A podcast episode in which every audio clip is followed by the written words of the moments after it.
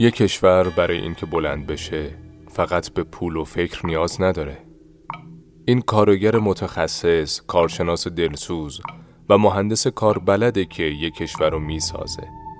این پزشک متعهد و مجهز به علم روز و تکنولوژی که سلامت یه جامعه رو تضمین می‌کنه. برای اینکه یک کشور رو بلند کنین، نخست برید سراغ مدرسه ها و دانشگاهش. اونجا رو درست کنین.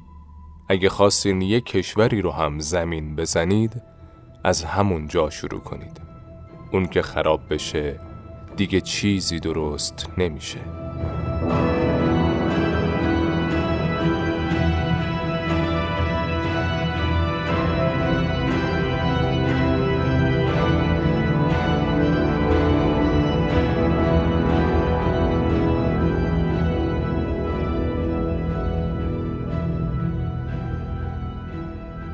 به بیست و دومین اپیزود Mad Boys خوش اومدین. این قسمت روز 13 بهمن 1400 منتشر میشه. من مجتبی حسامی هستم و این پادکست رو به همراه ساسان آقایی و مهدی قدیمی تولید می‌کنیم. Mad Boys رسانه آزاد، رایگان و مستقله.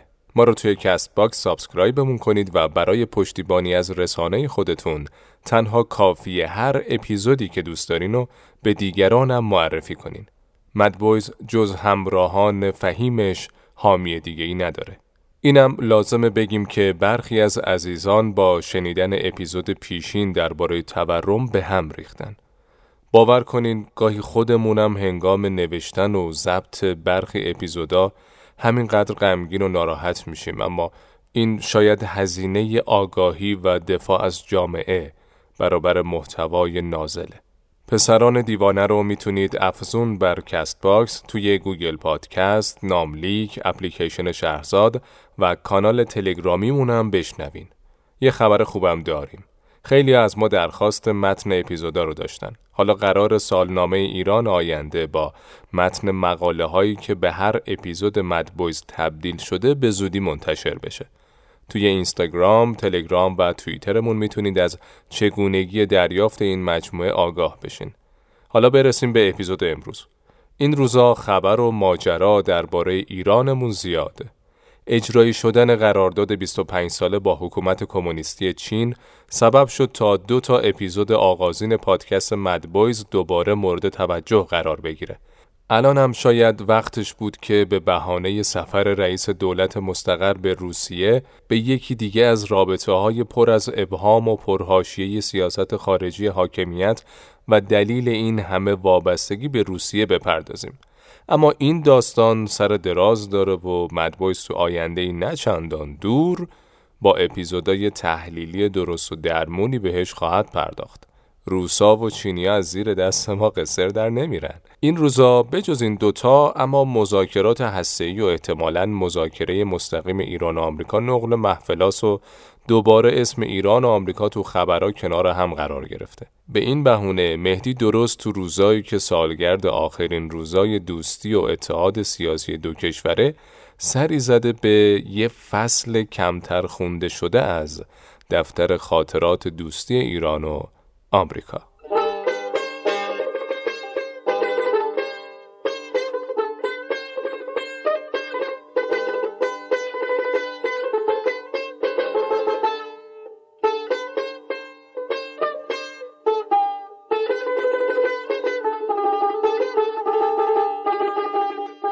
وقتی اسم دوران دوستی و اتحاد ایران و آمریکا میاد نخستین چیزی که ممکنه به ذهن خیلیا برسه یه اطلاف نظامی و سیاسی علیه کمونیسم و کلیدواژه مشهور ژاندارم منطقه.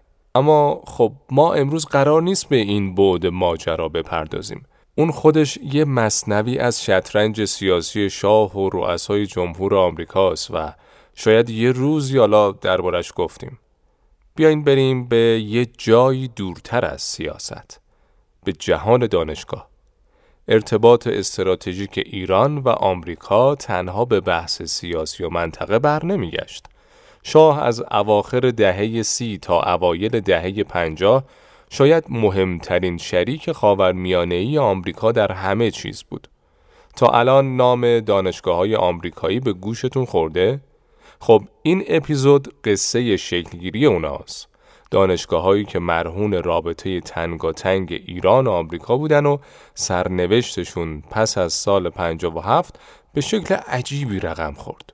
اگه بخوایم این قصه رو با مشهورترین دانشگاه های آمریکایی تو ایران آغاز کنیم دانشگاه آریامهر یا صنعتی شریف کنونی کالج مدیریت هاروارد یا امام صادق فعلی و دانشگاه پهلوی یا دانشگاه شیراز فعلی می‌تونه نخستین و مهمتریناش باشه. هرچند فقط اینا نیستن. رابطه علمی و آکادمیک ایران و آمریکا البته از تأسیس این دانشگاه ها آغاز نشده. برای پیدا کردن نخستین حلقه این ارتباط برمیگردیم عقبتر و گذرمون میفته به تهران زیر پل کالج. جایی که امروز همه به نام دبیرستان البرز میشناسیمش. این مدرسه در حقیقت نخستین نهاد علمی ساخته آمریکایی‌ها تو ایرانه.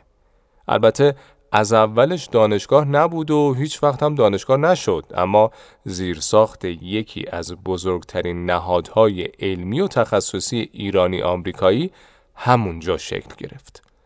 البرز افزون بر این که باعث و بانی خیلی از نخستین ها تو ایران بوده گروهی از چهره های مفید و بزرگی رو تحویل جامعه ایران داد که اثر بخش بودن. برای همین نمیشه داستانمون رو بدون البرز آغاز کنیم. مدرسه چهره ساز و بنایی تاریخی و موندگار.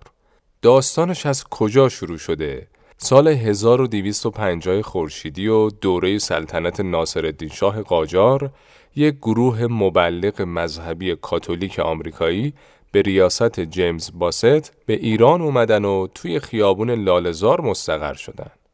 دو سال بعدش یعنی سال 1252 این مبلغای مذهبی سمت دروازه قزوین تو جنوب شهر تهران یه مدرسه کوچیک را انداختن که سال اول ده تا دانش آموز گرفت.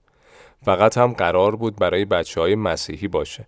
اما خیلی زود کار مدرسه رونق گرفت و 13 سال بعد تأسیسش یعنی توی سال 1265 تعداد دانش آموزاش به 100 نفر رسید. از اینجا به بعد یک گروه مدیریتی با تشکیلات جدیتری از آمریکا اومدن برای اداره مدرسه. ساختمونش رفت سمت خیابونی که اسمش بعدها شد قوام السلطنه و الان هم بیشتریا با اسم سیتیر میشناسنش. مدرسه جدید که کم کم اسم مدرسه آمریکایی یا کالج آمریکایی رو به خودش گرفته بود با مدیریت ساموئل وارد از سال 1266 به شکل شبانه روزی اداره شد. دانش آموزای دروازه قزوین هم منتقل شدن اونجا و یک کتابخونه با 25 هزار جلد کتاب هم توش درست کردن. دوازده سال بعد دکتر جردن آمریکایی ریاست مدرسه آمریکایی رو به عهده گرفت و منشأ اتفاقای بزرگی شد. اولش دوره دبیرستان و دوازده سال تحصیلی کامل به مدرسه اضافه شد. بعدم بناهای دبیرستان توسعه چشمگیری یافت و در نهایت سال 1301 دبیرستان اومد به همین جای فعلی. سال 1308 مدرسه به سطح کالج ارتقا پیدا کرد. توی این دوره بود که دکتر جردن برای نخستین بار به آموزش فوتبال، بسکتبال و والیبال پرداخت و تیم کالج آمریکایی یکی از نخستین تیم‌های فوتبالی شد که در تهران شکل گرفت. دکتر جردن تا سال 1319 حدود چهل سال ریاست کالج رو به عهده داشت و توی سال 1319 دولت وقت ایران به دستور رضا شاه کالج رو به قیمت یک میلیون تومان از آمریکایی خرید. از این سال به بعد کالج به دست ایرانیا اداره شد و اسمش به دبیرستان البرز تغییر کرد. این دوره مدیریت ایرانیا بر البرز یه ستاره درخشان به نام دکتر مجتهدی داره که در ادامه قصه امروزمون براتون خواهم گفت این مدیر بینظیر البرز چطوری مدیر نسخه ایرانی دانشگاه امایتی شد. زمانی که مدرسه آمریکا داشت کارش آغاز می کرد، یه مدرسه دیگه هم داشت راه می افتاد. این یکی تو تبریز آغاز به کار کرد و نام یکی از آموزگاراش با مشروطه گره خورده. مد بویز Mad Boys یک رسانه آزاد، رایگان و مستقله. تنها حمایت شما از ما subscribe به صفحه Mad Boys تو Castbox ه. با این کارتون به Mad Boys امکان میدین که تداوم پیدا کنه. ازتون صمیمانه ممنونیم. Mad Boys.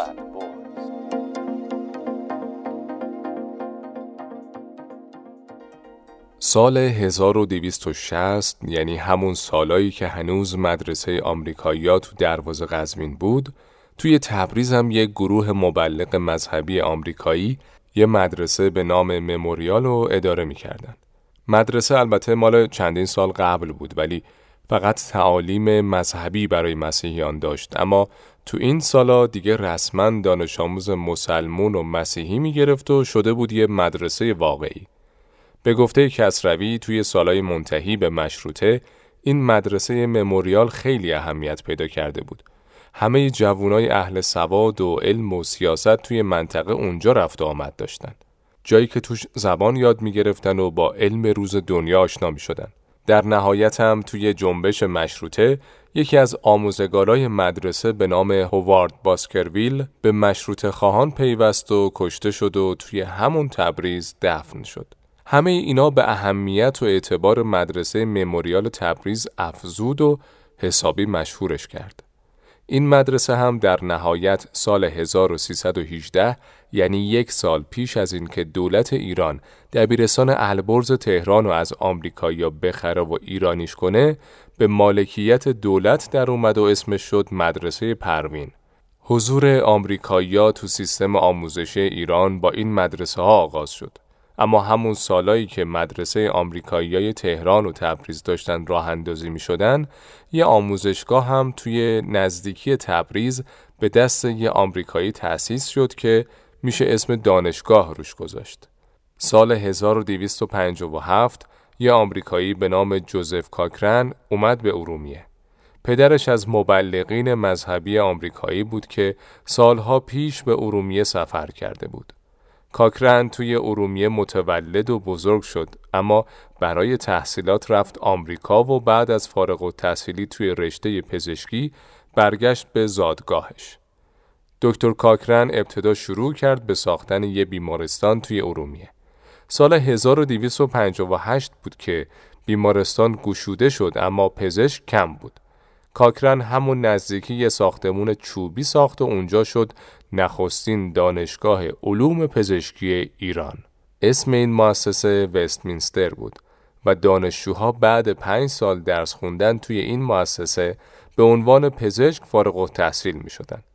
مدارک فارغ و هم به شکل مشترک به دست مزفر شاه و جوزف کاکرن امضا می شد. فعالیت های این مؤسسه تا زمان مرگ دکتر کاکرن در حدود سالای 1272 یا 73 ادامه داشت و بعدش دیگه به اون شکل ادامه پیدا نکرد تا اینکه رسیدیم به دوره پهلوی و نوسازی کشور. اینجا بود که کنار سایر بخشای دانشگاه در حال تأسیس رضاییه بخش علوم پزشکی هم دوباره راه اندازی شد. خریدن مدرسه های آمریکایی و پایان کار آموزشگاه های آمریکایی به نخستین موج همکاری آموزشی ایران و آمریکا پایان داد. در عصر رضاشاه سیستم آموزشی ایرانی و مدرن شد. نخستین دانشگاه های ایرانی به سبک غربی پا گرفتند. توی این دوره دیگه خبری از همکاری علمی با آمریکایی‌ها نیست. اما بعد از رضاشاه و البته بعد از پایان جنگ جهانی دوم تو سالایی که پایه های سلطنت محمد رضا شاه داشت مستحکم می شد، روابط ایران و آمریکا رنگ جدی تری به خودش گرفت. این روابط همه جانبه توی توسعه دانشگاه های ایرانی هم باستاب داشت.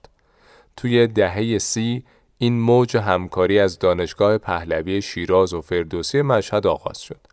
هر دو دانشگاه تو میانه دهه 20 با دانشکده های پزشکی و پرستاری آغاز به کار کرده بودند اما به سرعت به سمت توسعه پیش می. توی مشهد دانشکده های فلسفه و الهیات دندون پزشکی، کشاورزی و فنی مهندسی به مجموعه افزوده شد و تو شیراز هم مهندسی و دامپزشکی دانشکده های بعدی بودند. سال 1339 محمد رضا شاه گیلورد هارنول رئیس دانشگاه پنسیلوانیا رو به ایران دعوت کرد و ازش خواست که یه بازدید از کل مؤسسات آموزش عالی ایران داشته باشه و یه گزارش از وضعیت این مؤسسات به شاه بده. هارنول گزارشی با عنوان الگویی برای یک دانشگاه جدید در ایران تهیه کرد و شاه بعد از خوندن این گزارش تصمیم گرفت که همین دانشگاه پنسیلوانیا رو مسئول ساماندهی یه دانشگاه مدرن به شیوه دانشگاه های آمریکایی در ایران بکنه. برای اجرای این پروژه دانشگاه پهلوی یا همین دانشگاه شیراز فعلی انتخاب شد. دانشگاه پنسیلوانیا بسیاری از اداره ها و مؤسسه های دانشگاه پهلوی رو تحریزی و تأسیس کرد. بسیاری از اعضای هیئت علمی دانشگاه پنسیلوانیا هم برای تدریس و تحقیق به دانشگاه شیراز اومدن. روابط دانشگاه پهلوی شیراز و پنسیلوانیای آمریکا تا پایان دوره پهلوی ادامه داشت و حتی در سال 1962 عیسی صدیق مسئول پیاده سازی الگوهای آیوی لیگ در دانشگاه پهلوی شد. آیوی لیگ اسم یه مجموعه بود که از هشت تا از معروفترین و معتبرترین دانشگاه های خصوصی آمریکا تشکیل شده بود. این هشت دانشگاه عبارت بودن از هاروارد، پنسیلوانیا، کلمبیا، کرنل پرینستون، ییل، دارتموس و بران. تدوین بسیاری از دروس، طراحی و توسعه پردیسای دانشگاه، تربیت استادا و بنیانگذاری بسیاری از مؤسسه های تحقیقاتی دانشگاه پهلوی همه با همه در اختیار این مجموعه آیویلیک قرار گرفت. و بعدها در دوره هوشنگ نهاوندی مؤسسه معروف دانشگاه ایالتی کنت هم در برنامه های توسعه دانشگاه پهلوی حضور پیدا کرد. اگر بنای پیچیده و با ابهت دانشگاه شیراز و خوابگاه های اون بر فراز تپه های دانشگاه رو دیده باشین و حتی اگه عکس این بنای زیبا رو از بالا ببینین حتما به اینم فکر می‌کنین که طراح و معمار این بنا کی بوده. جالبه بدونین که طراح و معمار ساختمون دانشگاه شیراز مینورو یاماساکی معمار آمریکایی ژاپنی که معمار مرکز تجارت جهانی نیویورک هم بوده. یکی از اتفاقای مهمی که پس از همکاری دانشگاه پنسیلوانیا با دانشگاه پهلوی شیراز افتاد، انتقال مؤسسه آسیایی از آمریکا به ایران و قرار گرفتن این مؤسسه تحت مدیریت دانشگاه پهلوی شیراز و تحت ریاست عالیه فرح پهلوی بود. مؤسسه آسیایی رو فردی به نام پروفسور آرتور پوپ تو آمریکا تأسیس کرده بود. پوپ ایرانشناس مشهوریه که پیکرش هم تو حاشیه زاینده رود دفنه. پوپ همزمان با سالهای آغاز حکومت رضاشاه پهلوی مؤسسش رو راه اندازی کرد تا این مؤسسه به مطالعه تاریخ شرق به ویژه تمدن پرشیا و میان رودان بپردازه. اگه به شنیدن درباره این تمدنای باستانی علاقه مندین توی اپیزود 15 و 17 هم مدبویز درباره کوروش چیزای جالبی رو گفتیم. می‌تونید مراجعه کنید و بشنوید. برگردیم سراغ داستان خودمون. مؤسسه آسیایی تو زمینه های آشورشناسی، اسلام شناسی، ایران شناسی، نجات شناسی، فلسفه، زبان شناسی، اقتصاد جامعه شناسی و حوزه خاورمیانه و آسیا فعالیت داشت. اونا به جز این زبانهای سانسکریت، عربی، عبری، فارسی باستان و جدید، حبشی، چینی، تبتی و ویتنامی هم آموزش می‌دادن. مؤسسه پاپ تونست خیلی زود تبدیل به مؤسسه در سطح عالی بشه که می‌تونه مدارج بالا و معتبر علمی رو برای شاگرداش صادر کنه. پاپ و همسرش البته به مرور تبدیل شدن به عاشقان سرگشته ایران. اونا از روی شناخت و مطالعه تاریخ و فرهنگ و هنر ایران اشتیاق عجیبی به این سرزمین پیدا کردن و در نهایت کل اون مؤسسه در دهه چهل خورشیدی به شیراز و زیر مجموعه دانشگاه شیراز منتقل شد. فعالیت های مؤسسه در دوره‌ای که به دانشگاه شیراز واگذار شد در راستای شناسوندن تاریخ و هنر و تمدن و فرهنگ ایران و پژوهش دربارش بود. برگزاری دوره های آموزشی ایرانشناسی و نشستای علمی و جهانی و پژوهش های باستانشناسی از کارای دیگه مؤسسه آسیایی بود که حالا در تملک دانشگاه پهلوی قرار داشت. این مؤسسه تو سال 50 و در آستانه جشنای 2500 ساله هم سمینار بزرگی با نام مطالعات ایرانشناسی تو شیراز برگزار کرد که بسیاری از های تاریخدان و باستانشناس جهان رو به این سمینار کشوند. خب البته حد زدن این که بعد از سال 57 چه بلایی سر این مؤسسه اومد کار سختی نیست. بله سال 58 برای همیشه تعطیل شد. بعد 57 دانشگاه پهلوی هم به دانشگاه شیراز تغییر نام داد و دوره های پرفراز و نشیبی رو پشت سر گذاشت. هرچند امروز هنوز هم یکی از بهترین دانشگاه های کشوره. اما برنامه ریزی شده بود تا این دانشگاه مثل چند دانشگاه مهم دیگه کشور تبدیل به قطبای علمی آسیا و جهان بشن که نشد. در از شش ماه من دانشگاه آریامر دایر کردم با 650 نفر محصل و 70 استاد با کتاب آزمایشگاه همه چیز ثروت مملکت نفت نیست. ثروت مملکت مس نیست. ثروت مملکت طلا نیست. ثروت مملکت جوانای مملکت.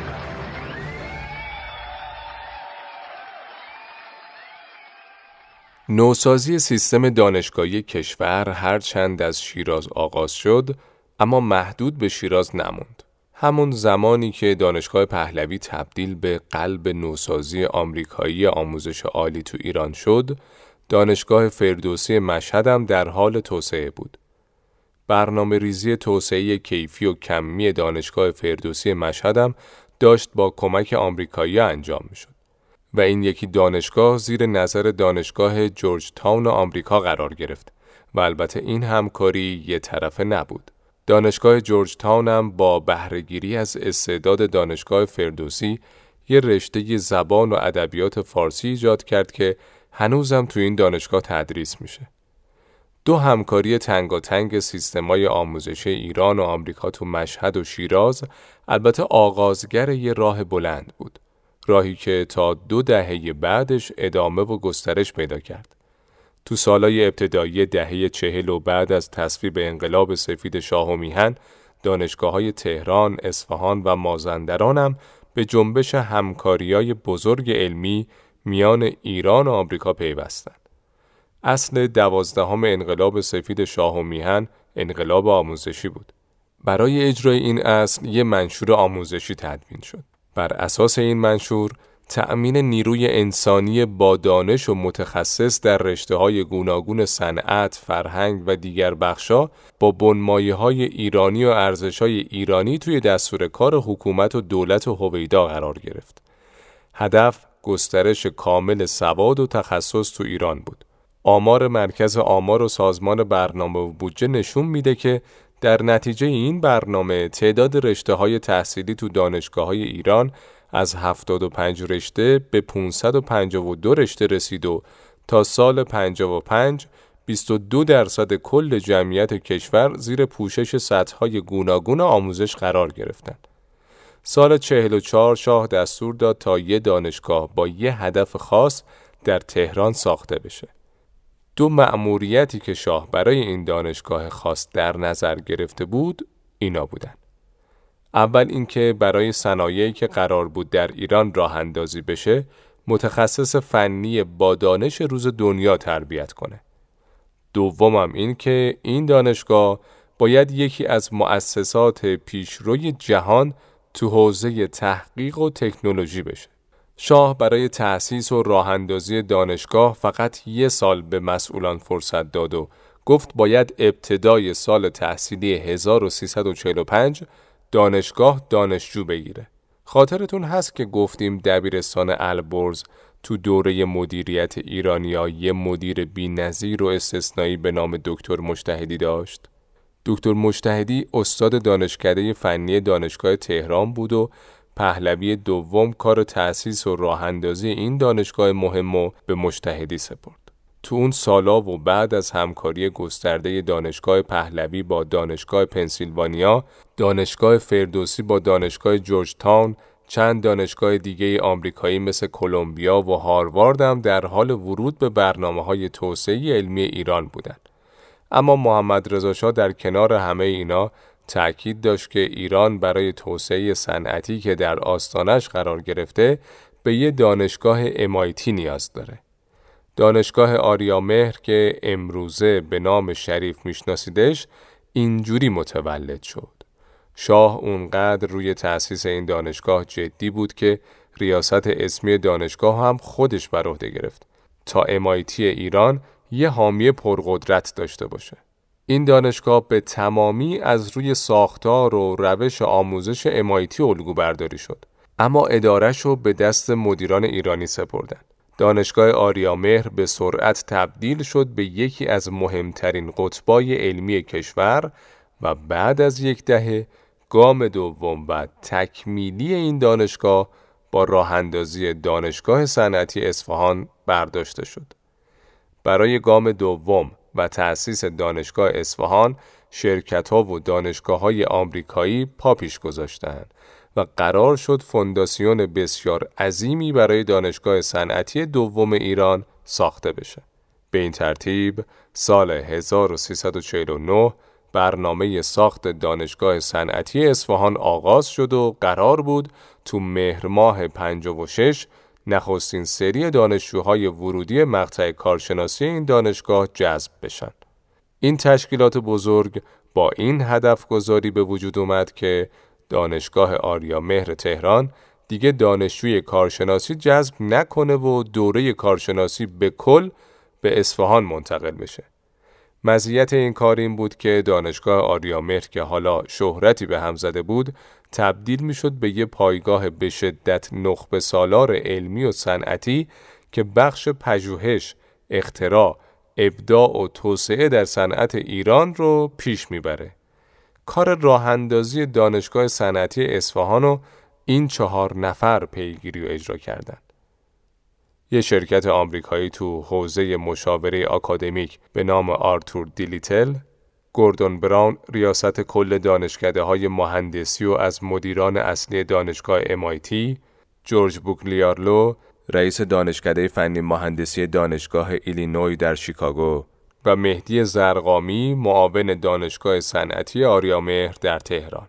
براون شش دانشکده اولیه دانشگاه صنعتی اصفهان رو تأسیس کرد و تو گزارش نهاییش از طرح جامع دانشگاه صنعتی آریامهر اصفهان نوشت هدف اصلی این مؤسسه آموزشی اجتناب از ساختار رایج و کلاسیک دانشگاهی و در عوض سازماندهی و تمرکز دادن فعالیت‌های آکادمیک این دانشگاه بر روی مسائل فناوری مهم کشور ایران است. حقیقت نیازهای امروزی برای توسعه سریع ایران مستلزم این است که سیستم آموزشی این کشور تنها یک نسخه کپی از مؤسسات آموزشی غربی نباشد به جای الگو برداری از سیستم های غربی و آن هم الگوهای 20 ساله‌ای که در غرب از رده خارج شده اند سیستم آموزشی ایران باید بر اساس فرهنگ ایرانی و ویژگی های جامعه ایرانی باشد.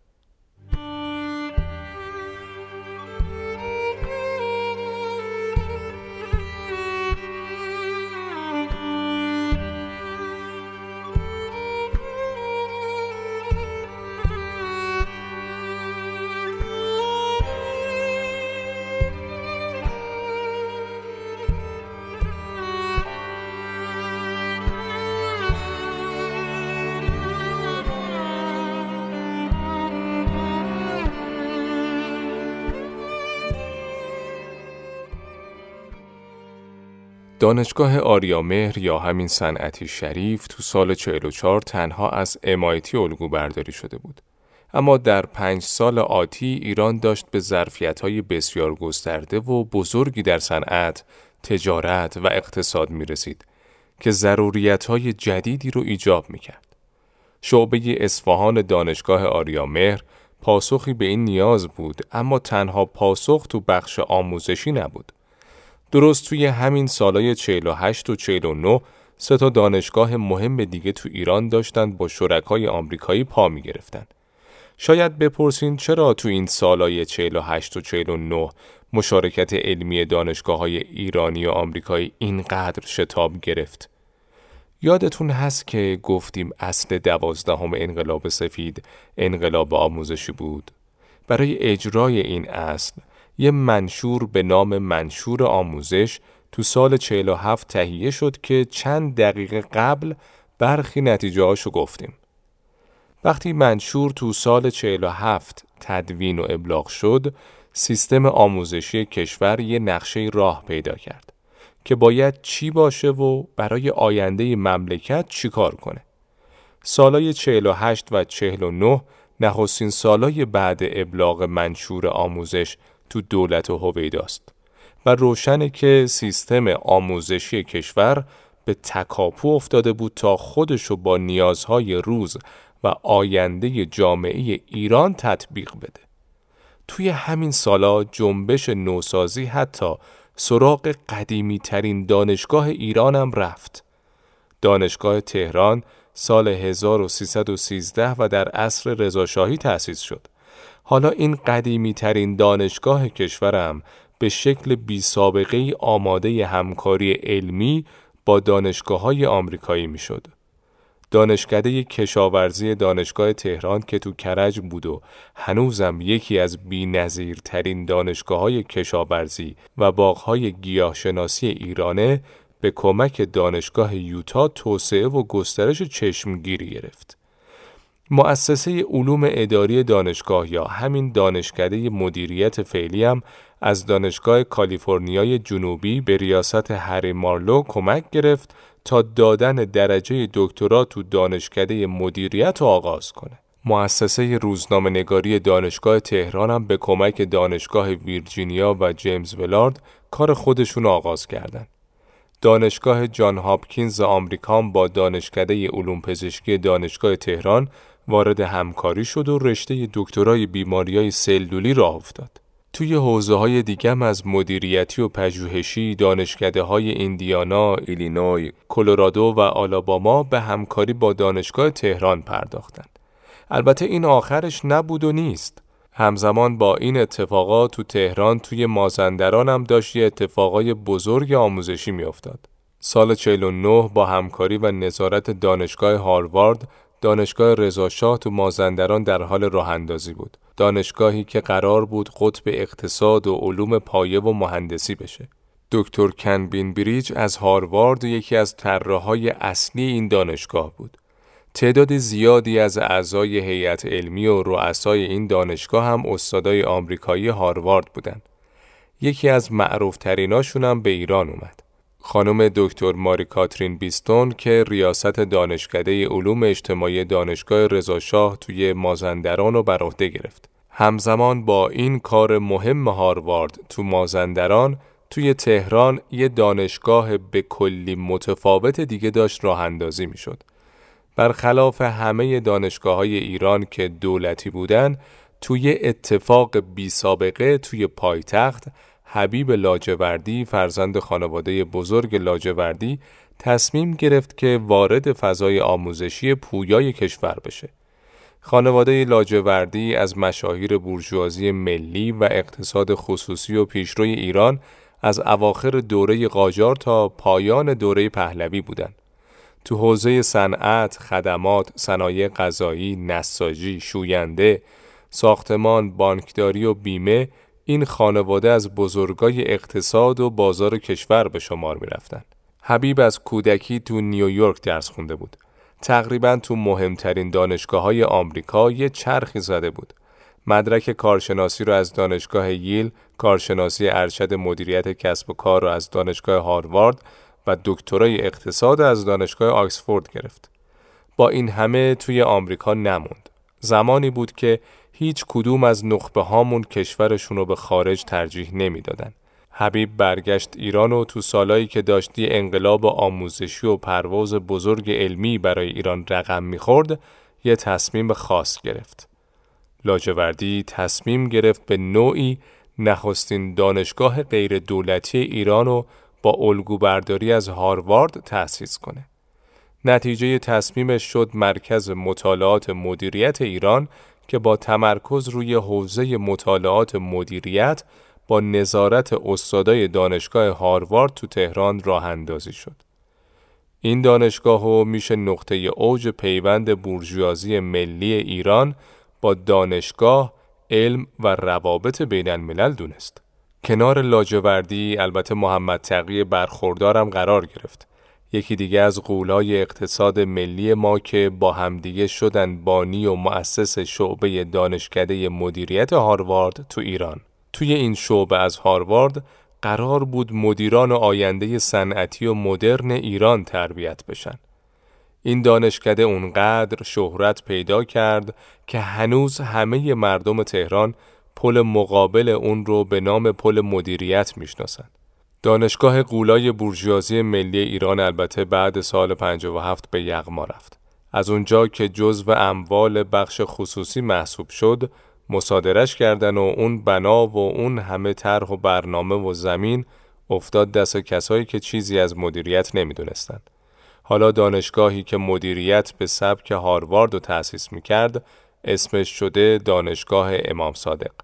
دانشگاه امام صادق در حقیقت نخستین دانشگاهیه که پس از 1357 و تو دوره انقلاب فرهنگی پا گرفت. وقتی ساختمون و عراضی دانشکده مدیریت هاروارد رو مصادره کردن تا مدتی به کسی واگذار نشد تا اینکه تو سال 61 دانشگاه امام صادق مؤسسه هاروارد رو تصرف کرد. اسم دانشگاه و اعضای هیئت امنا رو تغییر داد اساتید و ساختار درسی و آموزشیش تغییر کرد و در آخرم مالکیتش به خانواده مهدوی کنی منتقل شد. مهدوی کنی سال 91 درباره این انتقال مالکیت گفت خداوند همواره وعده می دهد که زمین خود را در اختیار بندگان صالح می گذارد. دانشگاه امام صادق زمانی وابسته به دانشگاه هاروارد آمریکا بود و مسئولیت آن نیز بر عهده یک آمریکایی بود. اما وعده خدا محقق شد و همکنون این دانشگاه به من که یکی از بندگان صالح خدا هستم ارث رسید.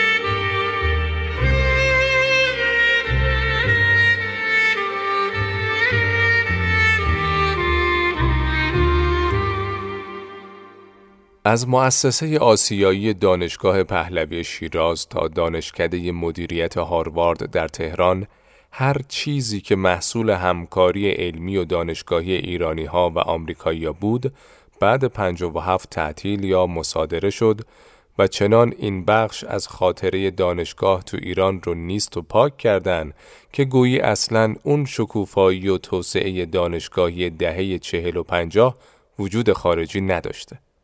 البته حد زدن این که چرا این بخش از تاریخ همکاریای ایرانیا و آمریکایی‌ها اینجوری از تاریخ حذف شده کار سختی نیست. اما برای اینکه بهتر درک کنیم تو اون روزای بعد از 57 چی در سر فاتحان میگذشت بعد نیست برگردیم به آرشیوا. اونا همه پیشرفتای پرشتاب دانشگاهی و علمی ایران و قربانی سیاست و ایدئولوژی کردند و هر آنچه هم تو یکی دو سال نخست بعد 57 باقی مونده بود و تو انقلاب فرهنگی از ریشه زدن. تو انقلاب فرهنگی چپهای مسلمون و چپهای غیر مسلمون همشون یک طرف وایستاده بودن و تعطیلی دانشگاه ها و تغییر بنیاد آموزش عالی تو ایران رو ضروری می‌دونستن. تنها اختلافشون سر این بود که بعد از ریشهکن کردن درختای تنومند دانشگاهی ایران چی باید بجاش بکارن؟ البته مثل بقیه نزاهای اون دوره آخرش هم چپای اسلامی برنده شدن. از دل این نزا انجمنای اسلامی و جهاد دانشگاهی در اومدن که تبلور اراده چپهای اسلامی برای ساختن یک دانشگاه ایدئولوژیک بودند. این دو نهاد تازه از تخم سر در آورده تو زمان انقلاب فرهنگی یه مجموعه نقد به ساختار دانشگاه تو دوره پهلوی منتشر کردند که شاید بهترین نمونه از فهم کلی فاتحان 57 نسبت به ایران، توسعه، مدیریت، علم و دانشگاه باشه. توی این مجموعه نوشتن رشته مدیریت برای توجیه نظام مدیریتی غربی و مدیر سالاری و تخصصگرایی آن به وجود آمده. رشته های هنرهای زیبا مأموریت اجرای منویات شیطان بزرگ را از طریق رسانه و سینما و تلویزیون بر عهده دارند. آن هم با تکیه بر هنر یونانی و رومی و عصر رونسانس رشته جامعه شناسی معرکه جنگ زرگری مارکسیزم و سرمایه‌داری است. رشته اقتصاد مبتنی بر اصالت رشد اقتصادی و اصالت تولید و توصیه کننده سیاست درهای باز به کشورهای جهان سوم است. رشته علوم سیاسی بر اساس دیدگاه های متفکران یونانی و برای تربیت افراد مورد نظر وزارت خارجه حکومت شاه دائر شده و رشته روانشناسی متکی بر انسانگرایی غربی است. تو پایان این مجموعه هم اینجوری نتیجه گیری کرده بودند که همه علوم انسانی موجود تو جهان باطله و تو ایران اسلامی باید علوم انسانی اسلامی از اول بنیان گذاری بشه. انجمنای اسلامی، جهاد دانشگاهی و دفتر تحکیم وحدت تو اون دوره کتاب دیگه هم دارن به نام دانشگاه وابسته یعنی چه؟ مقدمش با این جمله ها تزئین شده.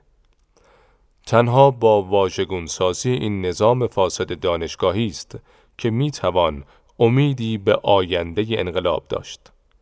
از دل این تفکر و دیدگاه ها که چند سال تعطیلی رو به دانشگاه های کشور تحمیل کرد، در نهایت کمیته به نام کمیته مدیریت آموزش عالی انتخاب شد که مشهورترین چهرههاش عبدالله جاسبی، رضا مکنون، حسن ازودی و مهدی آخوندی بودند. اینا می‌گفتن هدفمون تبدیل دانشگاه استعماری به دانشگاه اسلامیه. قرار گرفتن دانشگاه ها تحت نظارت مستقیم ولی فقیه و استراتژی نظارت و ورود حوزه علمیه به فعالیت دانشگاه ها ایده های همین کمیته بود اما این براشون کافی نبود. گام آخری که این طیف از انقلابیون می‌خواستن بردارن یه شبیه سازی کامل از انقلاب فرهنگی ماو تو چینه. برای شنیدن قسمت هایی از بلایی که ماو تو جریان انقلاب فرهنگی سر چین آورد می‌تونین به اپیزود دوازدهم مدبوز برگردین. توی ایران هم کمیته مدیریت آموزش عالی بنا داشت کل اداره امور همه دانشگاه ها رو بسپره به جهاد دانشگاهی. خود اعضای کمیته هم تاکید داشتند که تو سطح مدیریت به هیچ وجه نباید صلاحیت سنفی و دانشگاهی مد نظر باشه. و تنها ملاک انتخاب شوراهای جهاد دانشگاهی برای اداره دانشگاه ها صرفاً باید اعتقاد کامل به انقلاب و لزوم دگرگونی بنیادین دانشگاه ها باشه. حتی مقرر کردند که کل بودجه دانشگاه های مملکت هم بدن دست جهاد دانشگاهی که خب این گام آخر ظاهرا در نهایت به جایی نرسید. نگاهی به تک تک واجه ها و عبارت هایی که تو اسناد مکتوب اون دوره وجود داره نشون میده که فاتحان 57 چقدر از اون بنیادهای درخشان و پربار دانشگاهی و علمی کینه داشتن. کینه ای که لابلای همه نوشته هاش میشه به وضوح دشمنی ایدئولوژیک با ایرانگرایی، غربگرایی و مدرنیته رو دید و خوند. انقلاب فرهنگی نزدیک به سه سال دانشگاه کشور رو به تعطیلی کشوند.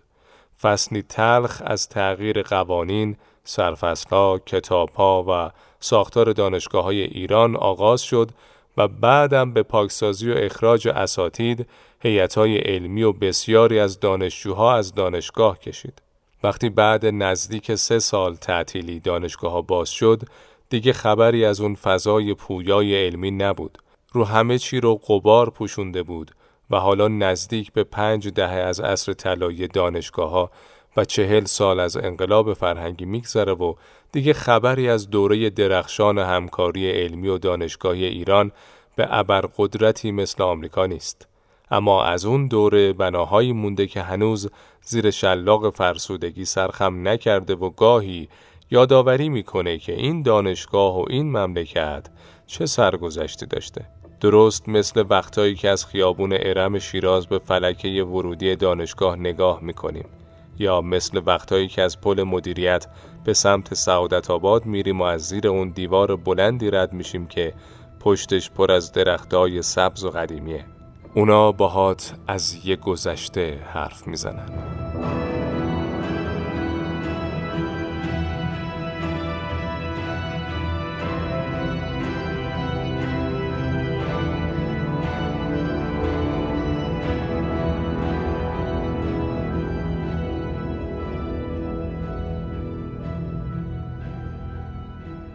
به آخر اپیزود امروز رسیدیم. امیدواریم قسمت 22 Mad Boys راضیتون کرده باشه. اگه این قسمت رو دوست داشتین با دیگرانم به اشتراک بذارید تا بیشتر با تاریخ کشورمون و اونچه بر این مملکت گذشته آشنا بشن. ما رو تو Castbox بشنوید و subscribe کنید و افزون بر Castbox تو Google Podcast، ناملیک، اپلیکیشن شهرزاد و کانال تلگرامی Mad Boys هم تو دسترستون هستیم. برای ارتباط بیشترم می‌تونین از اینستاگرام و توییتر استفاده کنید. از طریق همین شبکه های اجتماعی خیلی زود شرایط خریداری سالنامه Mad Boys رو براتون میگیم. سالنامه خوندنی و موندنی که تمام اپیزودهای فصل نخست Mad Boys رو براتون جمع آوری کرده. اینم فراموش نکنید که با کد Mad Boys می‌تونین با سی درصد تخفیف کتابایی که می‌خواین رو از فیدیبو بخرید. شماره 23 پسران دیوانه مثل همیشه چهارشنبه دو هفته بعد 27 بهمن ماه منتشر میشه. روز ده بهمن سالگشت جشن صده از جشنهای سنتی و باستانی ایرانیانه. خوشبختانه هر سال ایرانیای بیشتری دارن به پاسداشت جشنهای ایرانی می‌پردازن و امسال تو شبکه های اجتماعی از صده بیشتر گفته و شنیده شد. یادبود این شماره مدبویز همین جشنه و امیدواریم برای فرزنداتون بیشتر درباره تیرگان، مهرگان، صده و دیگر مناسبت های ایرانی بگین. روز هشتم بهمن ماه هم سال روز درگذشت سیاست مدار ایران دوست، واقبین و البته به مانند بسیاری از دیگر ایران دوستان قدر نادید است. مردی از دیار آذربایجان که همواره برای ایران، فرهنگ و زبانش و البته برای پیشرفت و توسعه این سرزمین دغدغه مند و کوشا بود. اپیزود 22 مدبویز تقدیم میشه به نام نامی زنده یاد سید حسن تقیزاده به پاس ایرانگرایی، روشنبینی و دهه ها نوشتن و گفتنش در راه اطلاع این سرزمین. تا قسمت 23 مدبویز سلامت بمونید و بدرود.